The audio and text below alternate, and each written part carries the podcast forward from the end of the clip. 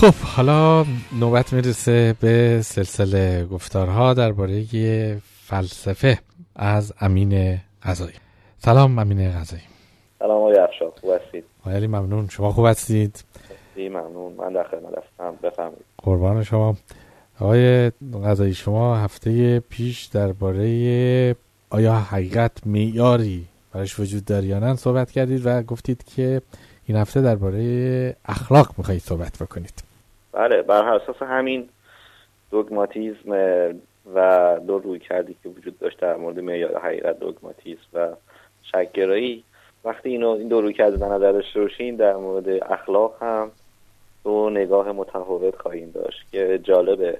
برای فرض سب... آره پیش از اینکه شما شروع بکنید من نکته هم بگم که دوستان شنونده هم می‌تونن با طرح پرسش ها نکته هایی که دارن در این برنامه مشارکت داشته باشن یا از طریق اسمس یا ایمیل برای ما بفرستن یا اینکه مستقیم می‌تونن تلفن بکنن ممنون. بفرمایید شما. بله. خب آقای افشان نها کنید هفته پیش دوستانم اگه به یاد داشته باشن ما در مورد دو تا روی کرد صحبت کردیم در مورد معیار حقیقت.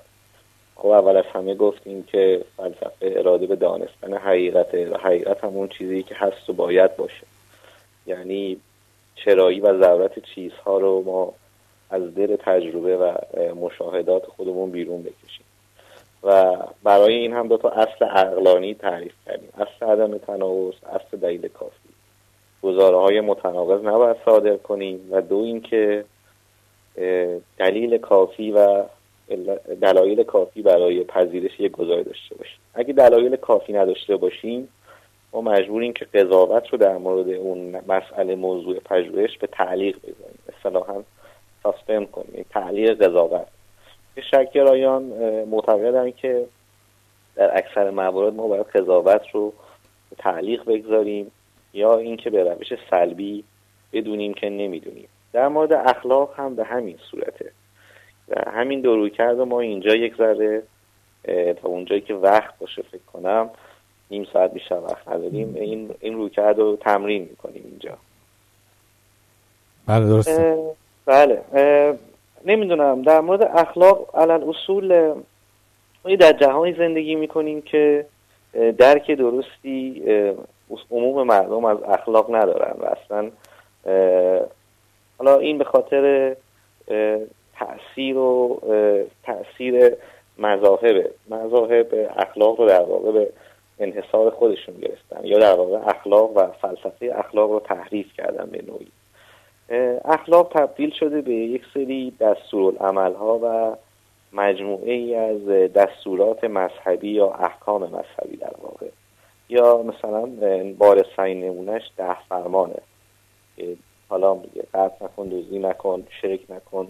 یا میگه بوتا رو نپرست ماننده این یا هفت گناه مسیحی ها که هفت گناه کبیره مسیحی. یا احکام مذهبی اسلام که با همه باش آشنا هستیم؟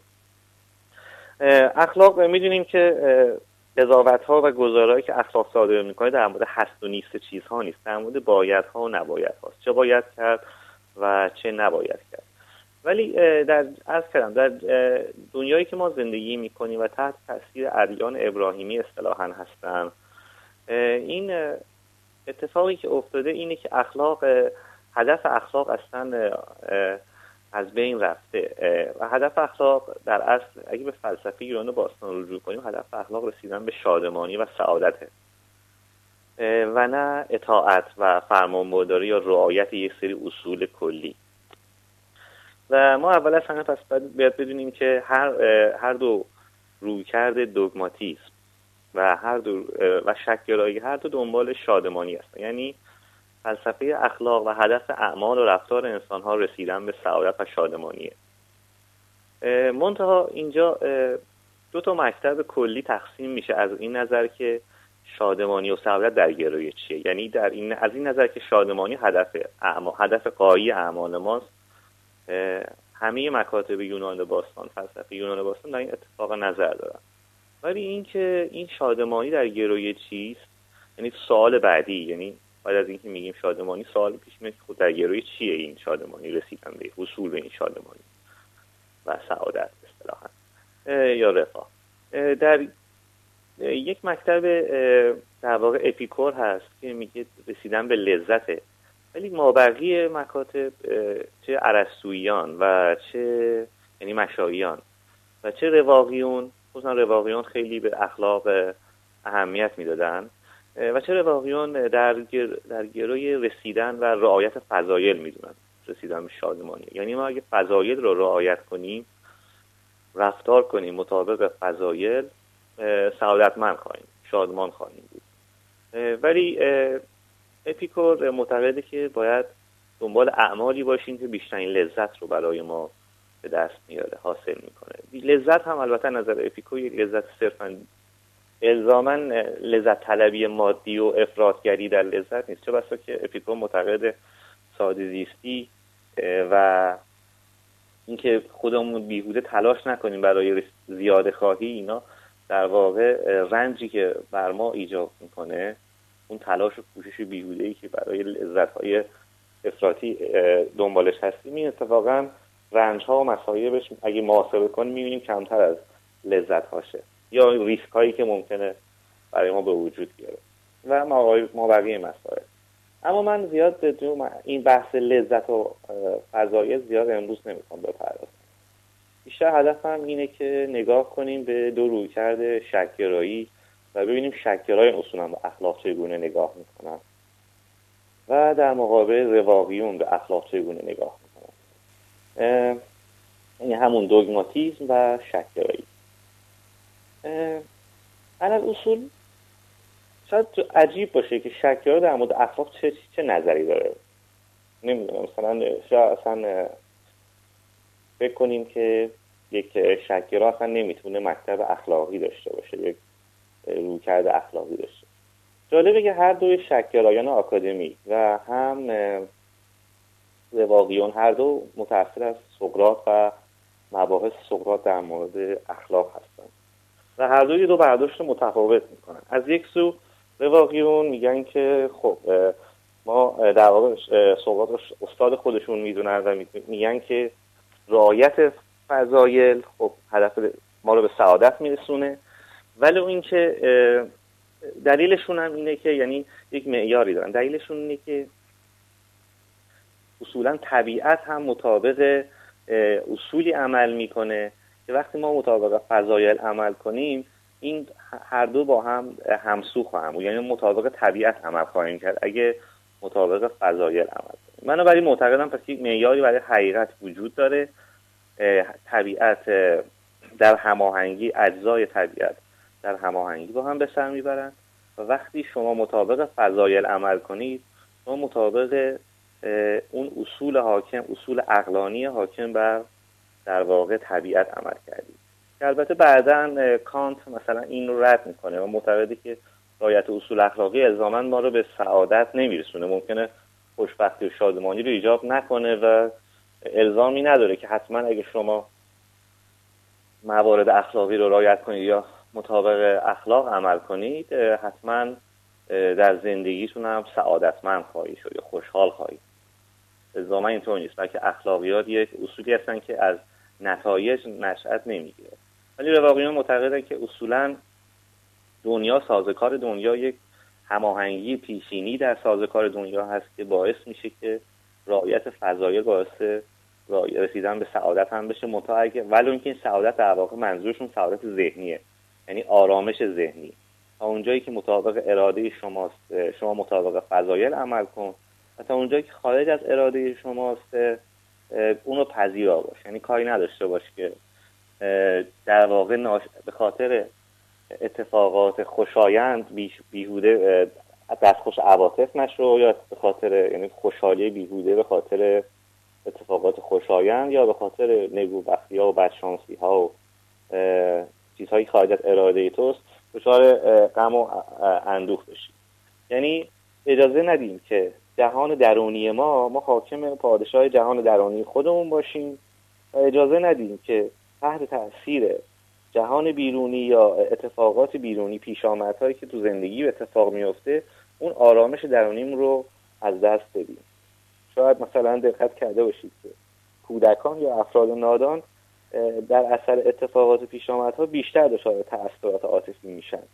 حتی ممکنه خودکشی کنن ممکنه راحت یک کودک دست گریه می‌کنه یا یک فرد نادان ممکنه حتی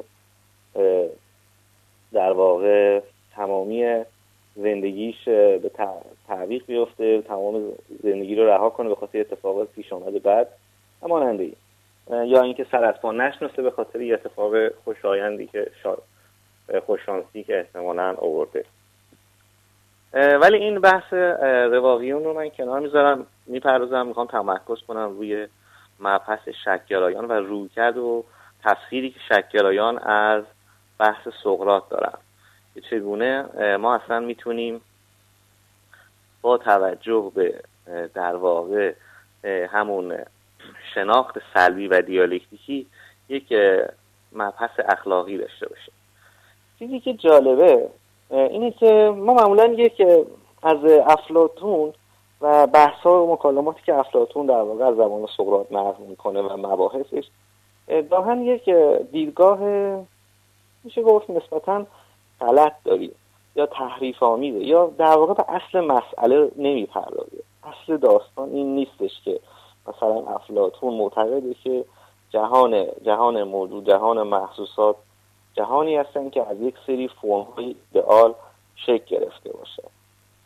و ما اینو متوجه اینو تو درسته افلاتون اینو میگه ولی واقعا نکته اصلی بحث سقراط و افلاتون این نیست. توی بحث اخلاق و فضایل اخلاقی این قضیه مشخص میشه که منظور سقراط از این قضیه چیه و چرا این قضیه اتفاقا برای مایی که مایی که در امروز زندگی می‌کنیم این قضیه می‌تونه مهم باشه. اولین نکته بحث سقراط و در واقع اون نگاه رویکرد شکگرایانه به سقراط ارز کنم. این اولین نکته اینه که ما فضایی رو نمی‌توانیم بشناسیم. یعنی فضایی قابل شناخت نیستن یعنی همون بحث شکگرایی. و خب اگه فضایی نمی‌توانیم بشناسیم پس نمی‌توانیم به سعادت برسیم. ولی این نکته غلطیه. در واقع درسته که ما فضایی رو نمی‌توانیم ماهیت و حقیقتش رو بشناسیم. ولی در می‌تونیم اونها رو به یاد بیاریم. می‌تونیم اونها رو تشخیص بدیم. یک تفاوتی وجود داره بین یادآوری و شناخت واقعی. یعنی در واقع ما فضا... ماهیت فضایی رو نمی‌تونیم بشناسیم. هیچ جا مستاقی از یک عمل فضیلتمندانه نمی‌تونیم پیدا کنیم. منظور از فضایل در واقع چی هستش؟ فضایل اون امور قایی هستن. اموری که ما به هدف خود اونها اونها رو می‌خوایم. یعنی وقتی چیزی رو به خاطر خودش می‌خوای اون برای شما فضیلته. مثلا شما زیبایی رو به خاطر زیبایی می‌خواید به خاطر اینکه زیباست. یک خونه زیبا رو به خاطر اینکه زیباست می‌خواهید ولی زیبایی رو به خاطر اینکه خونه است نمی‌خواهید. پس بنابراین در واقع فضایل امور قایی هستن. اون چیزهایی که ما به خاطر خودشون به خاطر آنچه که هستن میپذیریم قبول داریم و میپسندیم. بحث سقراط اینه که چهار فضیلت هم هست که خیلی مهمه فضایل برتر میگن. در واقع حقیقت نیکی زیبایی و شجاعت. این فضایل شما اگه در نظر بگیرید بحث سقراط اینه که ما ماهیت این فضایل رو نمی‌شناسیم. ولی می‌تونیم این فضایل مشابهات این فضایل رو به یاد بیاریم. بنابراین هیچ عملی هیچ عملی و هیچ رفتاری واقعا فضیلت ماهی مستاق واقعی و ماهیت فضایل رو به ما نشون نمیده. هیچ عملی واقعا فضیلتمندانه نیست بلکه مشابه فضایله. یعنی هیچ چیزی واقعا زیبا یا حقیقت یا البته خدمت نیکی محض نیست بلکه مشابه نیکی. یعنی و وقتی ما رفتار دیگران و گفتار دیگران رو می‌خوایم قضاوت بنشینیم یا رفتار خودمون یا در مورد رفتار خودمون قضاوت کنیم در واقع این همیشه باید از نظر بحث حکمت سقراط اینه که یاد داشته باش که این رفتار در واقع خود فضیلت نیست بلکه مشابه فضیلت. تو اون رو حقیقتش رو نشناختی و هیچ رفتاری رو با مشابه رو با خود اصل اشتباه نگیر بنابراین این نکته آخری که گفتم یعنی اشتباه نگرفتن اصل با مشابه این یک در واقع نتیجه بسیار مثبتی برای یک روی کرد برای زندگی داره برای زندگی ما داره. چرا مهمه؟ از این جهت که خب حالا بیایم تصور کنیم که ما مطابق این حکمت سقراط می‌خوایم زندگی کنیم. بنابراین ما هیچ کسی رو با عنوان فرد نیک نمیپسندیم. نمیگیم که این سمبل نیکیه این نماد نیکیه و رفتار اون کاملا نیکه و نیکی آن چیزیه که اون فرد انجام میده. بلکه میگیم عمل اون مشابه نیکیه و چه بسا ممکنه پشتش انگیزه های خودخواهانه یا انگیزه های دیگری داشته باشه. مثلا برای خودنمایی عمل نیک بنابراین وقتی به یاد داشته باشیم که هر کسی در این دنیا صرفا اعمالش و رفتارش مشابه نیکیه و نه نیکی محض صرفا مشابهه و خود اصل نیکی نیست.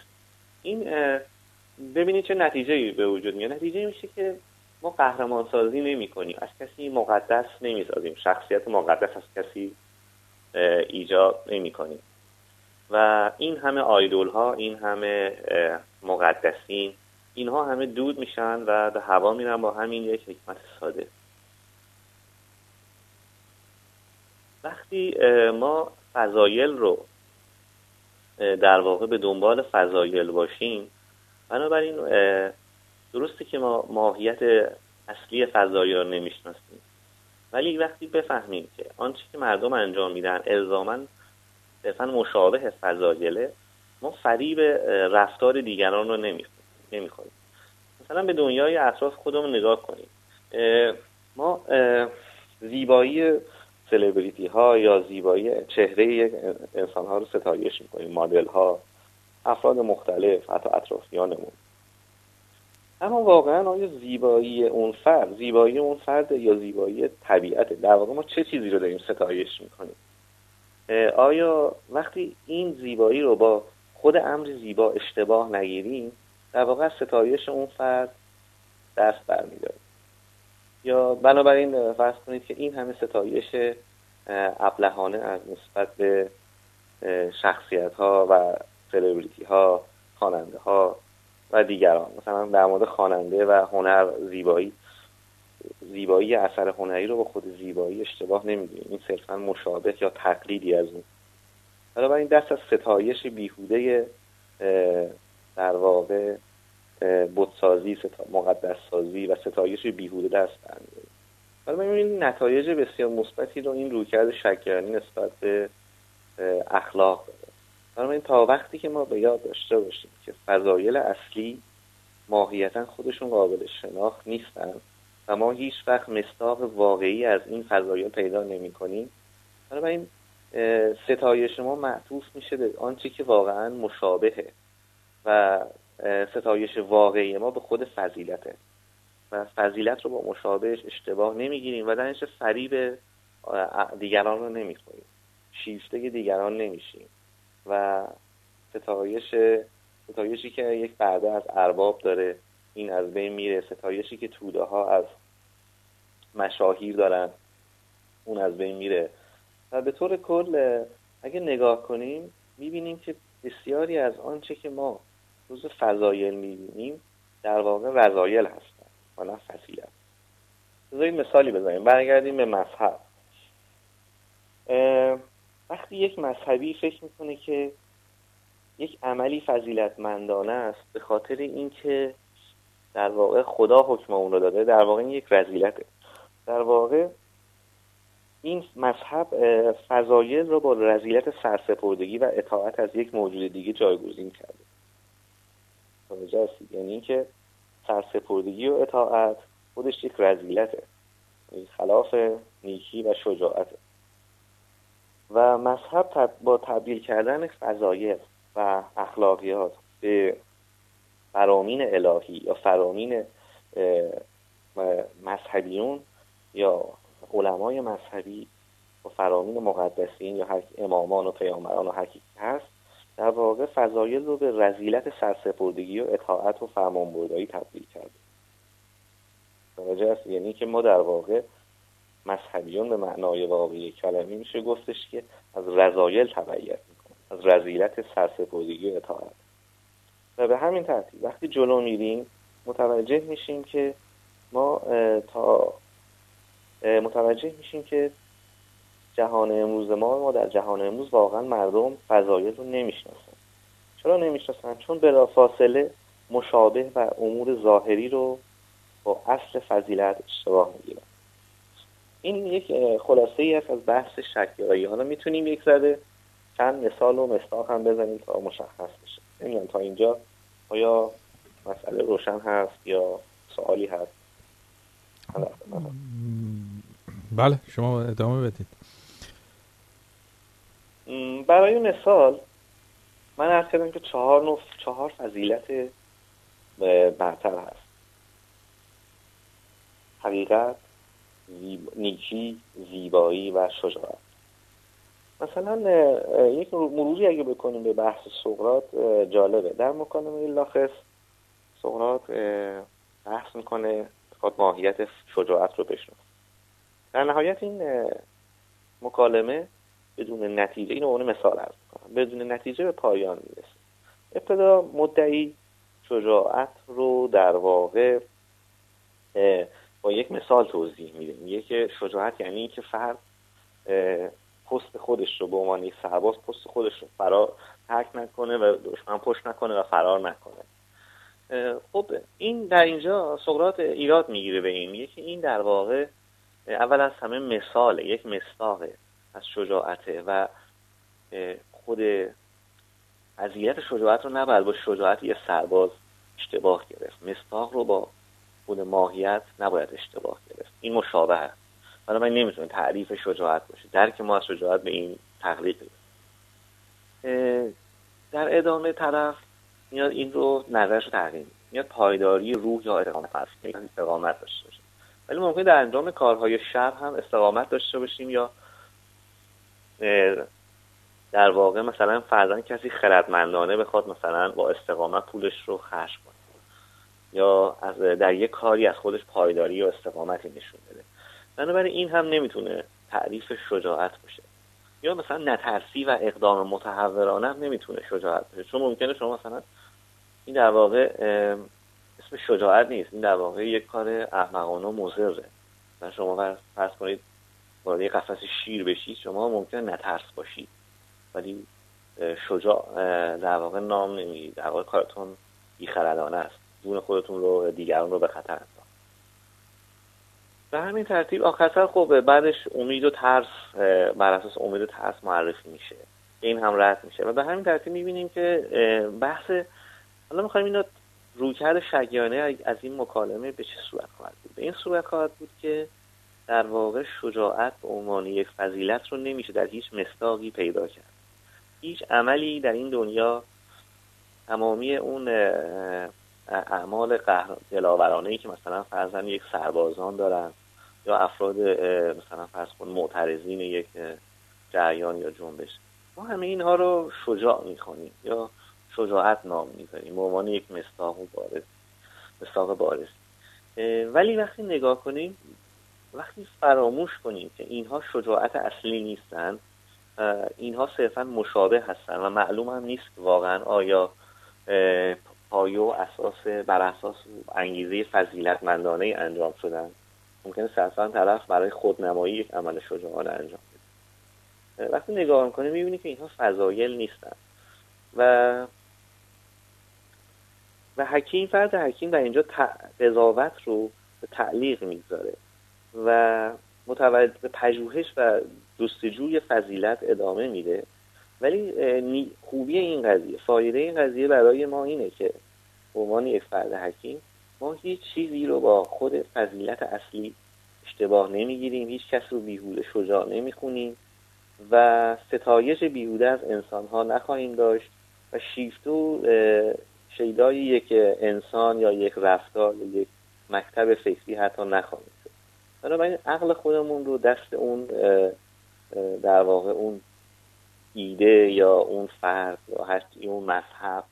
نمیدیم و بنابراین همیشه اون تعلیق قضاوت و تعلیق قضاوت نهایی در اون تعلیق قضاوت ما باعث میشه که ما همیشه پژوهشگر باقی بمونیم و در جستجوی فضیلت ناب باشیم.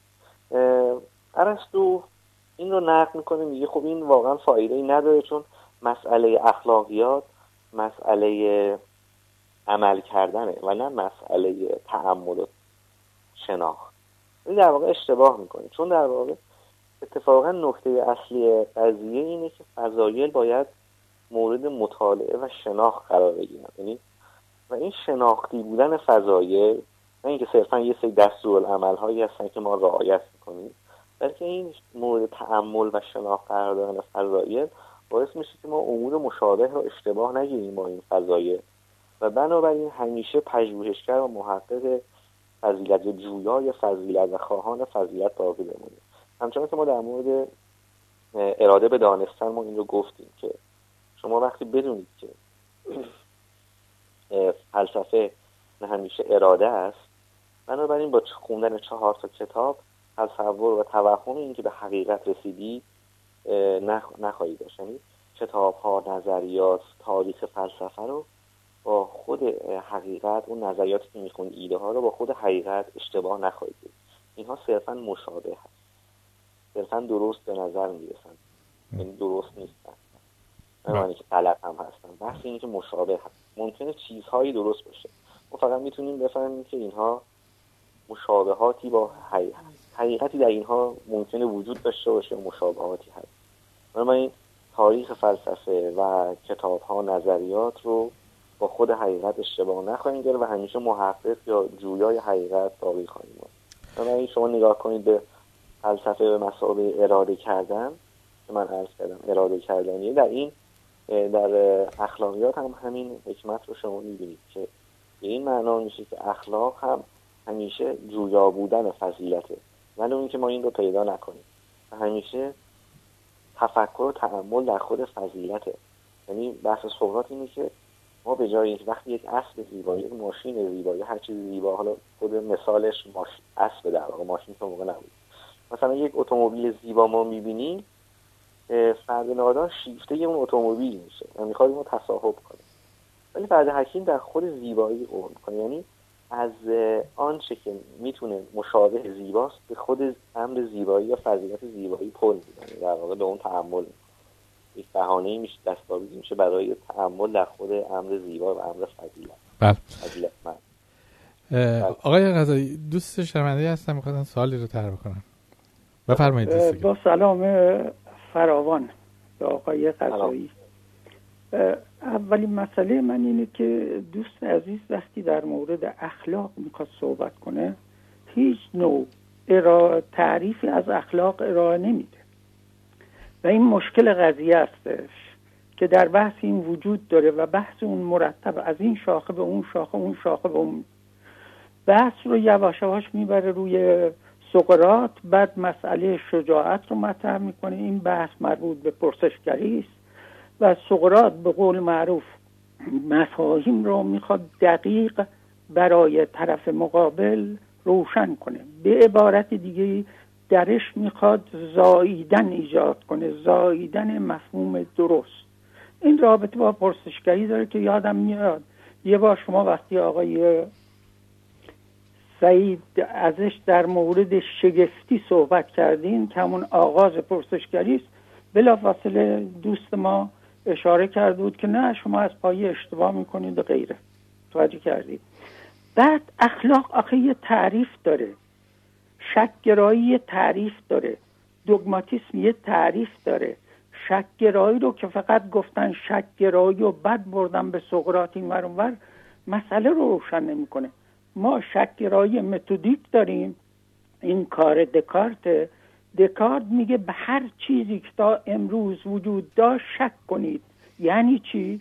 یعنی پرسش کنید. یعنی اونو به زیر سوال ببرید. تا از این شک به یقین برسید. من از بحث این دوستمون واقعا چیزی نمی‌فهمم. جز از اینجا به اونجا از اینجا به اونجا. از فضیلت صحبت می‌کنه. فضیلت رو نه تعریفی ارائه میده نه چیزی. درسته. مفاهیم انتظایی تعریف دقیق ندارن. ولی این رفیقمون چیزی اصلا ارائه نمیده. اخلاق هم انتظایی است. ولی میشه از اخلاق تعریفی؟ از آزادی هم میشه تعریف ارائه داد. از حق انسان میشه تعریفی ارائه داد. ولی این تعریف ممکنه یک تعریف نباشه. به هر حال من امیدوارم در بحث های آینده منظم کنه. مرتب از اینجا به اونجا نپره. دوگماتیس رو تعریفی که دوست عزیز از دوگباتیسم یا جذب گرایی می‌کنه من تا الان نفهمیدم منظورش چیه. امیدوارم دقت بیشتری در این مورد بکنه. به هر حال کار سختی زحمت می‌کشه ولی حیفه. که این زحمت رو سازمان نده استرکتور نده. خودش می‌دونه. فلسفه ساختارمند می‌کنه ذهن آدم رو. پرسشگر می‌کنه و منطقی می‌کنه. اگه اینا نباش خب دیگه بحث فایده ای نداره. قربانش متشکرم از شما. آقای قضایی ما حدود 6 دقیقه وقت داریم. شما اگه می‌خوایم بپردازین اگر بمونه توضیحات بیشتری احتیاج بله. داشته باشین بذاریم برای هفته آینده. ولی خب الان بپردازید نه اجازه اینو بگم. دوست ما تا کجا در واقع از ابتدا این مسئله فکر کنم از ابتدا نشون در بحث جلسه اول هم حضور داشتم شنیدم. من حالا باید بیشتر دقت کنم. من دوست دارم که اگه مهم چیز بشه علاقه من بشن دوباره گوش بدن صحبت های من رو تا روال کار دستشون بیاد. یعنی که این بر این شاخه به اون شاخه نیست. یعنی ما از شاخه به شاخه دیگه نپریدیم بلکه یک نظم و روالی داره. ولی حالا شاید آنچنان روی کاغذ اگه بیاد دقیق تر بشه بحثش کرد. ببینید من اخلاق رو تعریف کردم. گفتم اخلاق مجموع دانشیه که به ما نشون میده که ما چه باید بکنیم و چه نباید بکنیم. یعنی اینو تعریف شده. و هدف اخلاق رو هم مشخص کردم. یعنی مجموعه رفتارهایی که ما چه باید کرد و چه نباید کرد در زندگی این میشه اخلاق. هدف اخلاق رسیدن به شادمانی و تعیین این که چه رفتارهایی رو باید انجام داد برای رسیدن به شادمانی. این, این تعریف اخلاق. مطابق فلسفه یونان باستان و مطابق عقل خود ما. یعنی ما چهار نوع قضاوت داریم. یا قضاوت در هستی و نیستی چیز هاست. یعنی از این چهار تا خارج نیست. در مورد باید ها و نباید ها چه باید کرد و چه نباید کرد. یا در مورد زشتی و زیبایی یا در مورد نفع و ضرر. ما الان در مورد اخلاق انسان این در مورد باید ها و نباید ها. و هدف اخلاق رسیدن به شادمانی. و دو دسته گفتم هستن که یا فکر می‌کنن برای رسیدن به اخلاق در رعایت فضایل باشه یا پیروی از لذت. یعنی جوی لذت. یه مکتب اپیکور به دنبال لذت. و مکتب رواقیون و مشاییون و افلاتونیان هم همینشه نو افلاتونیان افلاتونیان هم دنبال فضایل هست منتها بحث من اینجا در مورد ابتدا یه اشاره به رواقیون کردم که گفتم چگونه فکر می‌کنن. اگه رواقیون رو کنار بگذاریم بحث شکران رو مطرح کردم. حالا برای این همش منظم یعنی نظم و ترتیبی داره. من حالا باید تکرار می‌کنم تا شاید باید تکرار بشه تا چون بعضی مباحث جدید هستن. بحث دکارت هم خواهم گفت که کاملا بی رفته اصلا بحث. بحث دکارت شکرا نیست. اون بحثش اون یعنی در واقع شکرای متدی روش شناختی در واقع اصلا کلا یه مبحث مجزایی کاملا مطلقا بی رفته یعنی فراموشش کنید. هیچ رفتی به بحث اخلاق نداری بهش شکرا دکارت نه شکرا بوده و نه کلا دکارتی یا کارتزیان ها شکرا بودن. بحث اینه که ابتدا میگه برای نقطه شروع یا بنچمارک مطالعه اون بحث تو معرفت شناختی. یعنی در سیر مطالعه معرفت شناختیش میگه بیاین همه چیز رو همه گزارا رو کنار بذاریم و شک کنیم. همه چیز همه رو قضاوت رو کاملا به تعلیق بگذاریم ببینیم ما در واقع اون اصل قطعی و یقینی که می‌تونیم داشته باشیم چیه؟ این این ربطی اصلا به مبحث ما نداره. اصلا کلا بی رفت فراموشش برگردیم به شکگرایی. و اینکه شکگرایان چه می‌گویند در مورد اخلاق؟ و نکته مهم اینه که من تمام تمرکزم اینه که نشون بدم که آنچه که شکگرایان در مورد اخلاق میگن برای زندگی روزمره ما امروزی ما بسیار بسیار مهمه. ما باید تمامی اون تفکر خودمون رو تفکر جهان مسیحی یهودی اسلامی ادیان ابراهیمی در مورد اخلاق داشتن رو تمام اون دیدگاه صحیح در مورد اخلاق کنار بگذاریم و به اخلاق به چشم دیگه ای نگاه کنیم. به این چشم که در واقع اخلاق مجموعی از رعایت مجموعی از اصول نیست. اخلاق یعنی تعمل در فضایل و اشتباه نگرفتن این فضایل اصیل نا با مشابهاتش. هر آنچه که ما در زندگی روزمره شما در اطراف خودتون رفتار دیگران رفتار خودتون می‌بینید اینها مشابه مشابه فضایل هستن اینها رو نباید به خود فضیلت اشتباه بگیریم. هیچ نظریه و هیچ عقیده ای رو حقیقت با خود حقیقت اشتباه نگیریم. شما همین همین جمله رو شما فرض کنید می‌بینید که تا چه حد این این این حکم مهم و مفیده و تا چه حد راهگشا خواهد بود.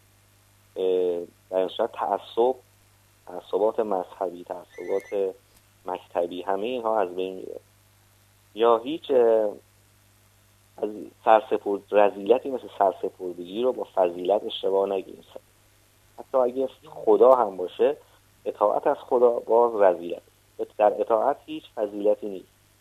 شما اگه کسی به شما بگه که در واقع شما رو مجبور کنه به انجام کار نیکی چون شما اجبار از روی اجبار این کار رو انجام دادید یا به خاطر پاداش و یا ترس از جزا انجام دادید شما صرفا از تر یعنی شما فقط یک عمل بزدلانه انجام دادید به خاطر ترس از مجازات اگه شما اخلاق رو رعایت کنید یا عمل نیکی انجام بدید یا به خاطر پاداش شما در واقع مطابق فضایل عمل نکردید. از اطاعت و سرسپردگی. یعنی این یک عمل شما مصداقی از سرسپردگی و اطاعت. یعنی یک رزیلت. و به همین ترتیب سعی کردم که مثال هایی رو بزنم که نشون بدم که اهمیت روی کرده شکیانی نسبت به فضیلت فضایل و اخلاق چیه.